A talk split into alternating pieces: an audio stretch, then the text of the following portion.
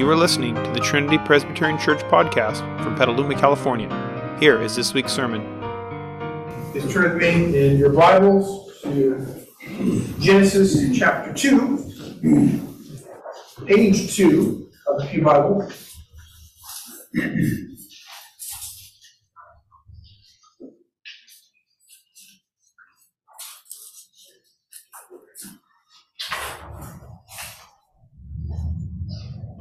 As a reminder, we looked at this same passage last week, and I focused there more on the creation of man and woman separately, ways in which they uh, have similarities and ways that they have differences. And while we touched on some of the aspects of marriage, uh, today we'll be going back to this passage, particularly looking on verse 24 about the institution of marriage.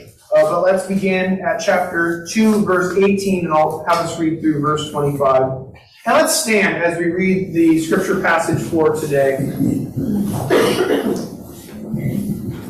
Hear the word of the Lord.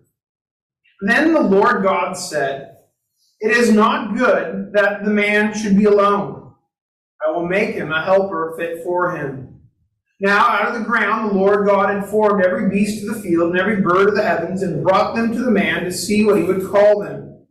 And whatever the man called every living creature, that was its name. The man gave names to all livestock, and to the birds of the heavens, and every beast of the field. But for Adam there was not found a helper fit for him. So the Lord God caused a deep sleep to fall upon the man, and while he slept, took one of his ribs and closed up its place with flesh. And the rib that the Lord God had taken from the man, he made into a woman and brought her to the man. Then the man said, This at last is bone of my bones and flesh of my flesh. She shall be called woman, because she was taken out of man. Therefore, a man shall leave his father and his mother, and hold fast to his wife, and they shall become one flesh. And the man and his wife were both naked and were not ashamed. Amen. Be seated.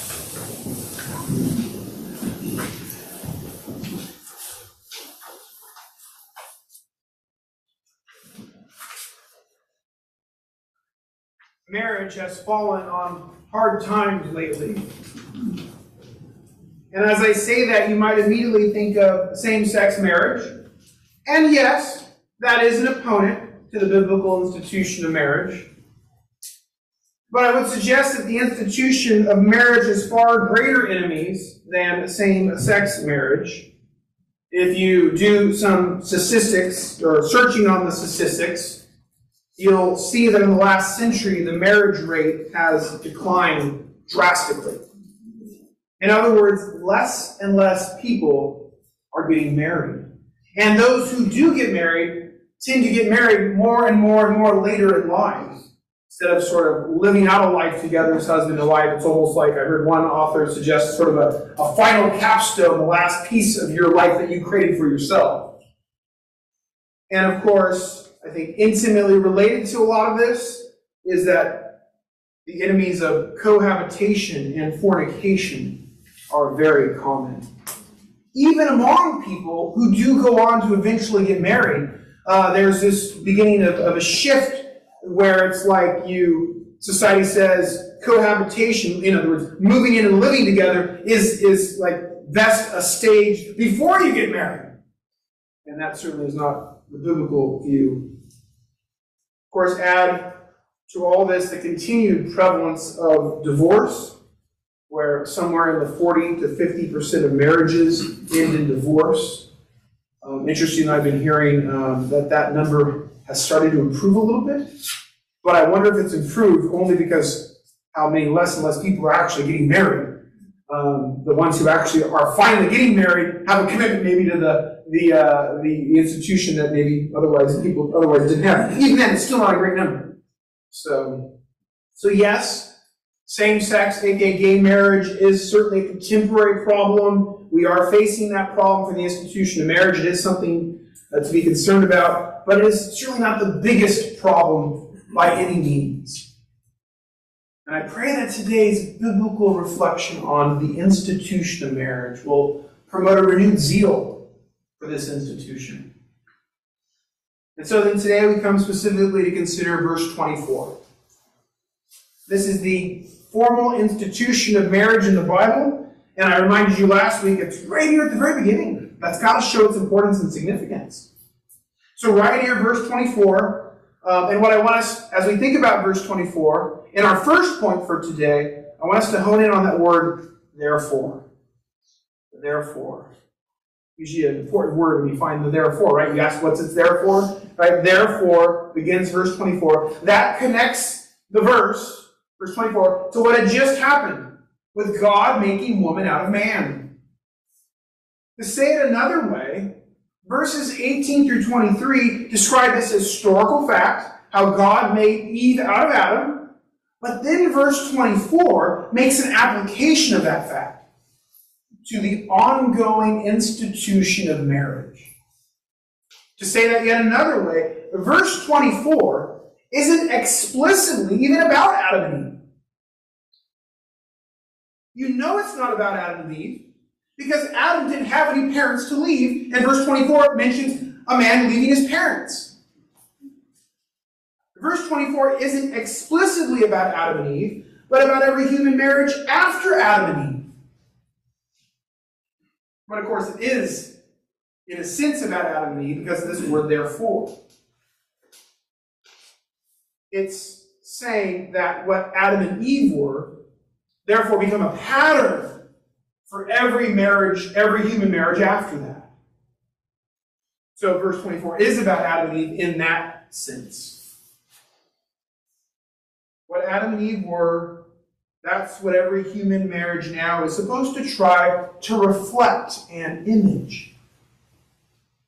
There, Adam and Eve would be the precedents upon which the model of marriage, the marriage institution, is founded. And so that applies not just to marriage specifically, but also about their differences as man and woman, the ones we discussed last week right? What was true about those differences between man and woman. Therefore, that comes into play in marriage as well, according to verse 24. Human marriages in today are to express and reflect the sort of similarities and differences that we studied last Sunday with regard to Adam and Eve, then within the context of marriage. So think with me a little further on this, therefore, on how, on how the marriage institution is to try to image Adam and Eve. Verse 24 says that marriage is to be, or me, verse 24 says that marriage is, is to be between one man and one woman. That's what verse 24 says. That's because, the therefore connection, that's because Adam and Eve were that one man and one woman. From the beginning, verse 23. Of course, that would then speak against all the ways that man has tried to pervert marriage today, whether it be in polygamy, homosexuality, bestiality, any other thing that might they try to think of between now and going forward. It seems like they keep trying to expand the definition. Biblical marriage is between one man and one woman because it's modeled after the union of the first man and the first woman. Again, that's the therefore here. Thinking more about that, therefore, verse 24 says that a man, when he gets married, is to leave his father and mother. Again, Adam didn't have a father and mother. That's sort of the picture then. Adam didn't have a father and mother. He's, you know, they start as husband and wife. Therefore, a man leaves his father and his mother. It all began just with Adam and Eve, so that's in the marriage institution as well now. They image that. Similarly, verse 24 says a husband and a wife are to hold fast in cleaving relationally with each other. There's a, there's a cleaving, a, a, a bonding relationally with each other. Again, we saw that last week with Eve. Before Eve, Adam's all alone. But God made Eve to be a helper fit for him so that he wouldn't be all alone anymore, but he would have a match, a complement, a, a corresponding partner. How Eve was made as that uh, something fit for Adam. It's why the marriage institution involves husband and wife being fit fitting together, cleaving together, building that life together. So, too, verse 24 says the husband and the wife are to become one flesh. That's because, as Adam says in verse 23, he and Eve were one flesh. Stop and think about what this is saying here. Eve was literally flesh of Adam's flesh and bone of Adam's bone. And he's saying that that's true before their sexual union. Remember, he, she came out of him. Right? So they're saying that the, the marital union is because of this fact that Eve literally was one with Adam even before that. Therefore, that's the therefore bringing out this idea. So every human marriage is to be a picture then of what Adam and Eve were. One man, one woman, leave, cleave, and become one flesh. And in so doing, they picture Adam and Eve, who were that first married couple. Of course, I do want to remind us something we talked about last week in our study, is we spoke of male headship in marriage, and I'll be touching on this throughout our passage as well today. That male headship in marriage was rooted in the way that God made Adam here and Eve here in Genesis. We had noted last week that man was formed first, then the woman.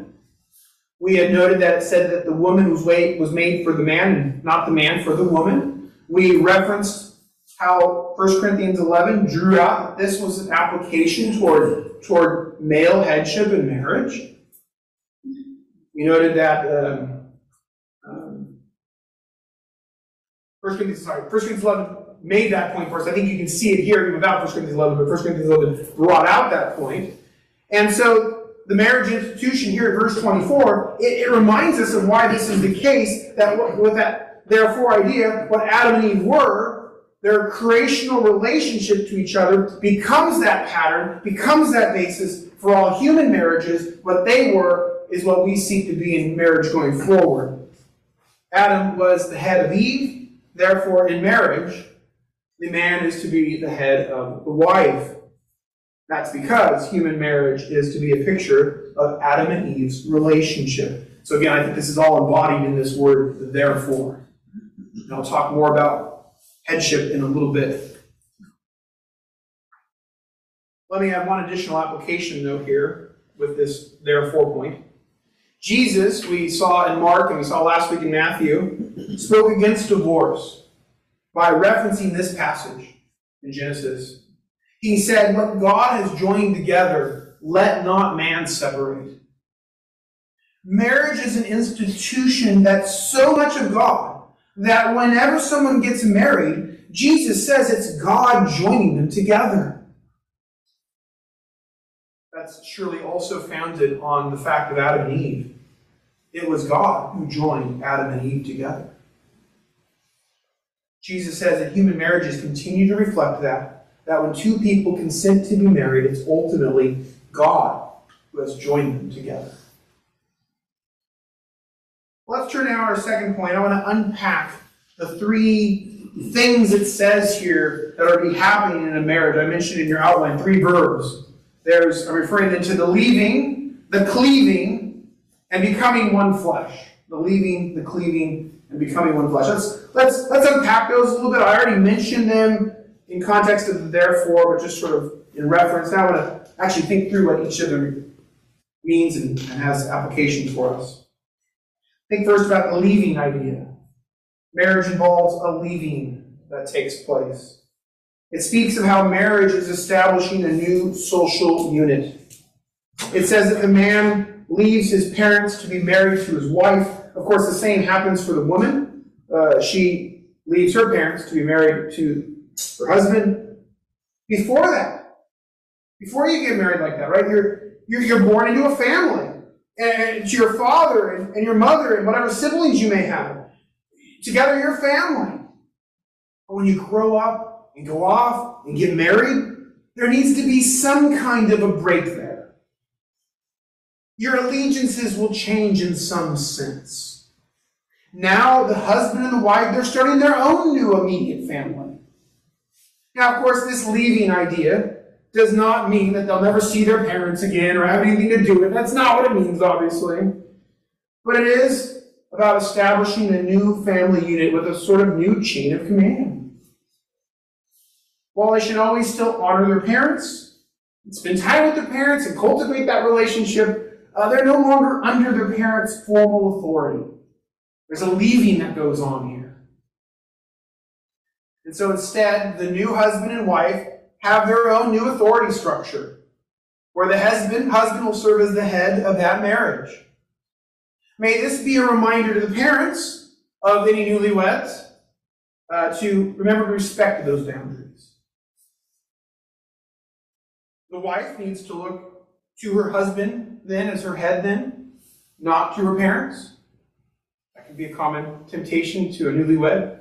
It's sort of the instinct to keep going to mom and dad instead of now going to their husband. And husbands, you need to uh, really protect uh, your marriage from either parents who might want to try to run your life, and um, especially protect your wife from that if it's your parents who are trying to impose their, their ideas on your marriage. Uh, uh so, husbands, you need to be on guard against that. But of course, a wise husband and wife will still find plenty of ways to be gleaning wisdom from their parents, involving them in their lives, honoring them. But there's this idea, important idea of a leaving. Next idea then is this cleaving idea. And uh, you may have noticed if you're looking carefully in your Pew Bible that the word cleaving isn't there, but, but I'm pulling from the King James translation because that's such a memorable translation of this verse. It's got this verse of, of cleaving uh, this idea of holding fast to his wife is the cleaving idea here. This cleaving is about becoming one. The unifying of two lives into one life. When you get married, you begin to live together.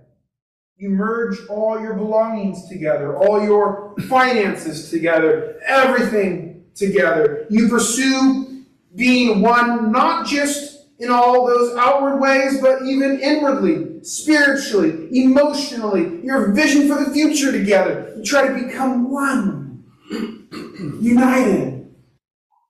Now, of course, to clarify, cleaving is something that is not just, it doesn't just happen. It's not just perfected the moment you say, I do. Be nice, right? But that's not the way it works. It's a lifelong pursuit of marital oneness. You'll make a lot of mistakes along the way because you're both sinners.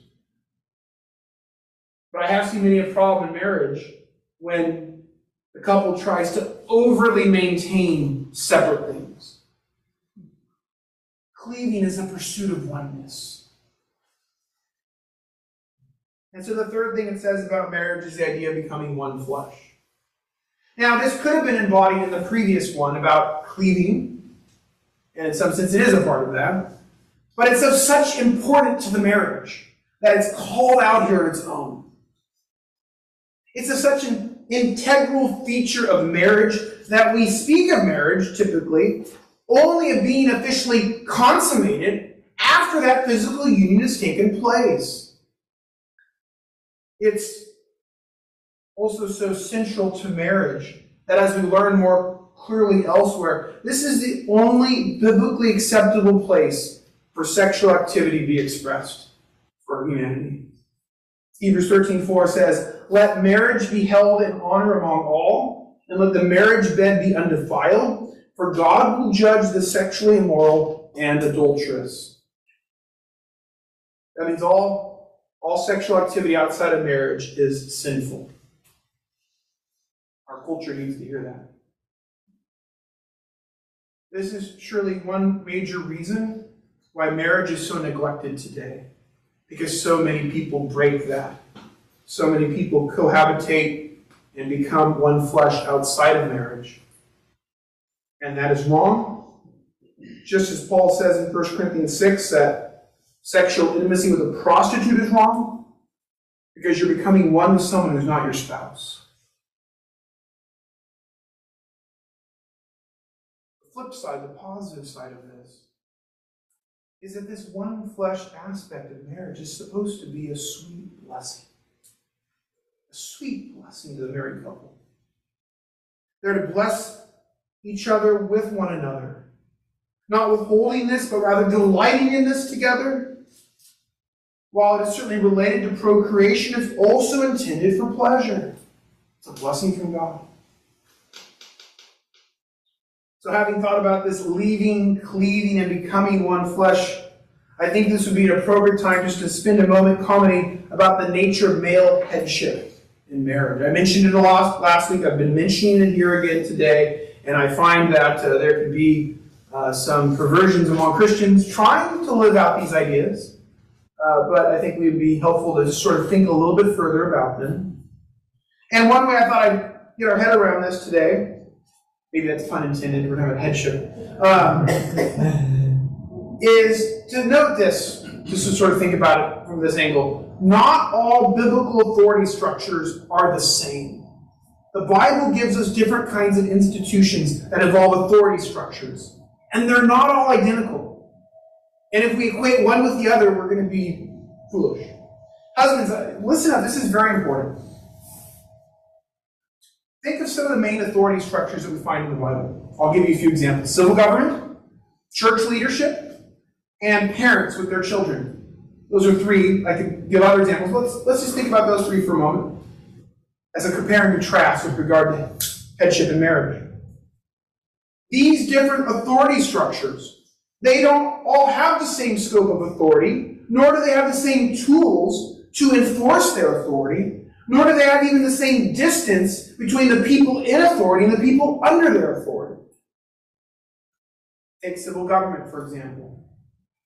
They especially judge matters of conflict between neighbors, and the Bible says they have a physical sword to enforce their authority. And of course, the distance between government and citizen tends to be fairly, fairly big. But then go to church authority. The elders exercise authority only in matters that are moral and spiritual. And the Bible says they only have a spiritual sword. And the distance tends to be quite a bit closer between church leadership and church member. Or then take family, parents with their children, parents as the authority of their children. Parents are supposed to lovingly chasten their children, to rear them in godliness, and they even the Bible says, for example, Proverbs talks a lot about it, that they have a rod to do so. That they are to make use of corporal discipline in looking to rear and raise their kids.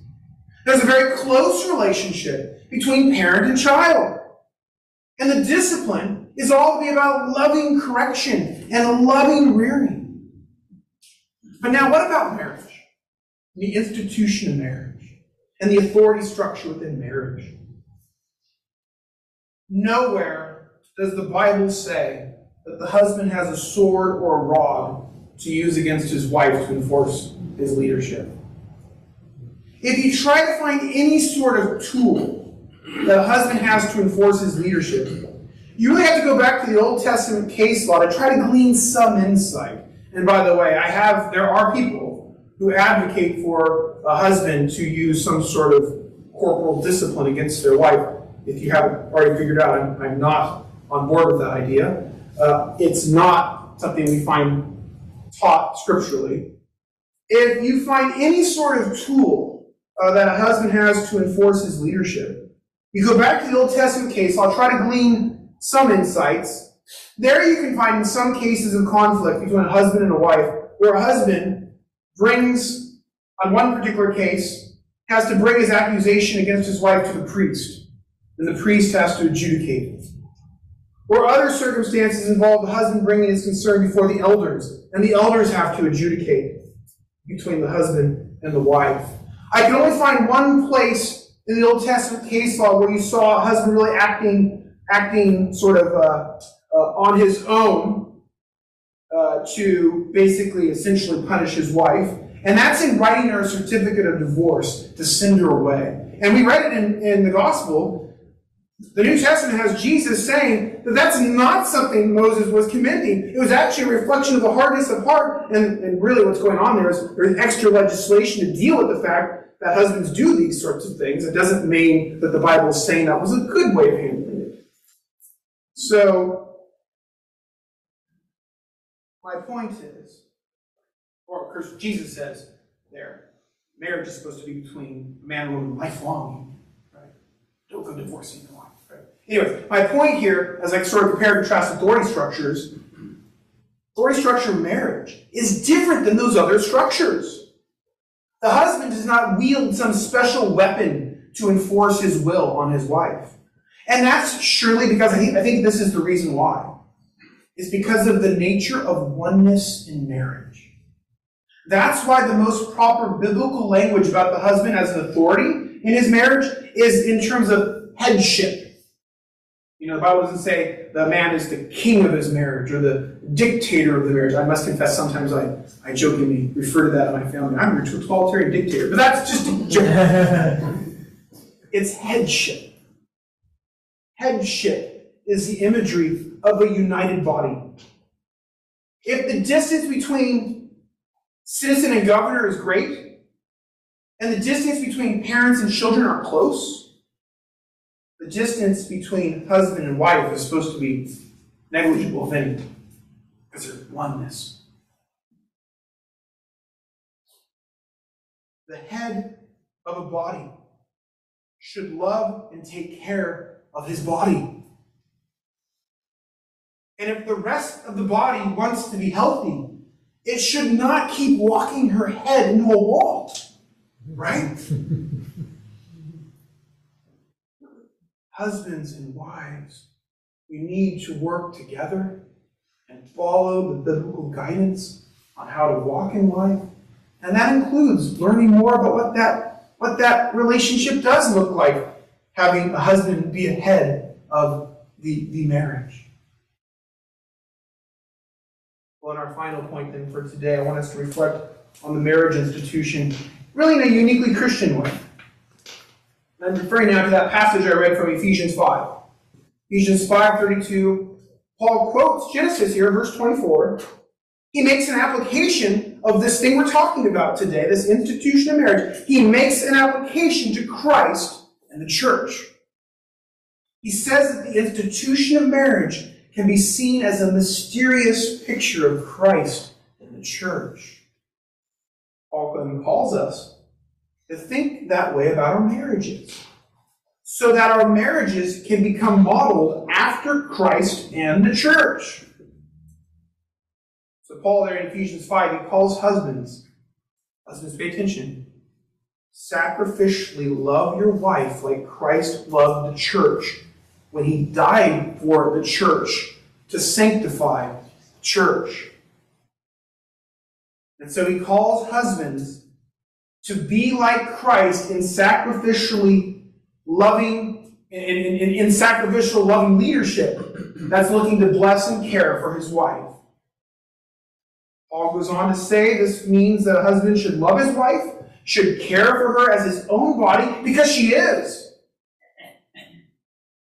As a side note, that whole notion, care for your wife as your own body, which she is. Again, another argument against a husband employing physical punishment against his wife.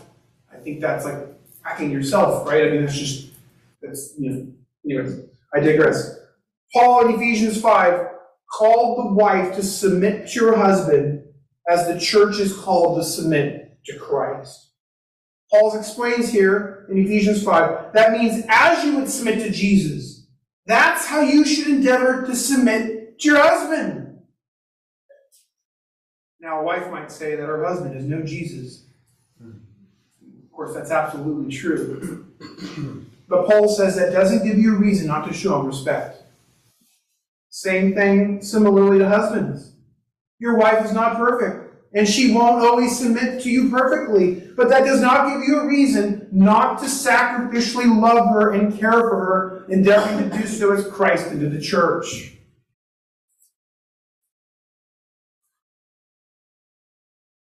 I would add to this thought that our final verse in our passage today from Genesis, verse 25, mentions how Adam and Eve at this point were naked and not ashamed that sets you up for what's going to come in, in chapter 3 of Genesis.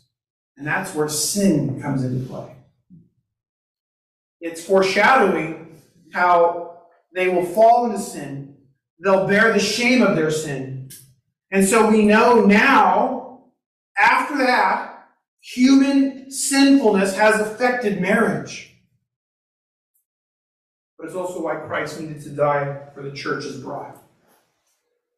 Christ Jesus gave himself up to redeem the church, his bride, from all their sin. There's a redemptive message here for us. Though I, I do think of, um, go back to Genesis 2 and 3. Think of what could have happened, what Adam could have done with regard to Eve. Could not have Adam protected his wife from that serpent? To keep her from falling into sin in the first place? Why didn't he speak up? Why didn't he take a sword against that serpent? And even once she did sin, instead of joining with her sin and ultimately blaming her for it, could he not have said to God, Take me instead? I will die for her in, in her place. but of course, she, he did not. And so he needed a second Adam who would come and give up his life for his bride, the church. And so, Paul here in Ephesians 5, this idea is that our marriages can be a beautiful picture of the relationship of Christ and the church. Think about that and how we started off today. Go back to point one, the therefore point. Marriage institution, right here in verse 24, it said that therefore marriages today were to image and reflect Adam and Eve. Now Christians are told our marriages should reflect the second Adam and his bride, the church. Let us indeed seek to image and reflect Christ and the church in our marriages.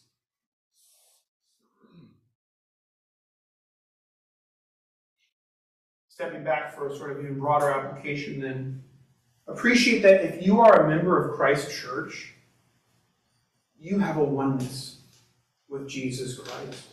Because if Christ is the head of the church's bride, that means we are the body of Christ. Individually, we are each body parts of that body.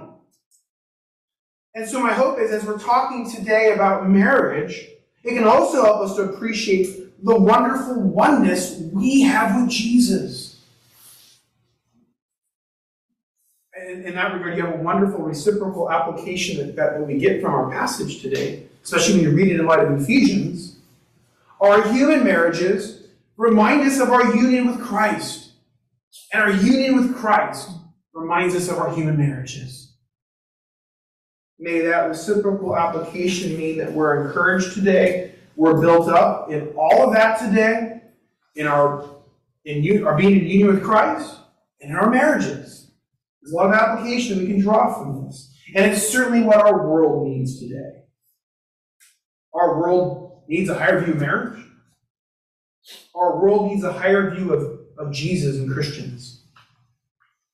And may our embracing of biblical marriage serve as a testimony to the world in both places. And it's amazing that our Christian marriages can be a picture simultaneously of both. And all of us can be a witness to that to the world. as I conclude our message for today, we've remembered human sinfulness again today. And it's that sinfulness which is why surely marriage is in such decline in our day. Humanity has fallen. In many ways, the fallenness of, of humanity today we can trace back to the failing of the first marriage. Can we really be surprised that humans have such a low view of marriage today when the first one's failing caused so much trouble? And yet it's wonderful to think how marriage finds a redemption of sorts by God using it here to describe Christ in the church. If that first picture of marriage in Adam and Eve got so marred, there's a redemption of sorts by now, a new picture being offered for marriage. Christ in the church. And then to run with that, Genesis here, God presents Eve to Adam. Ephesians speaks of how one day the church will be presented to Christ.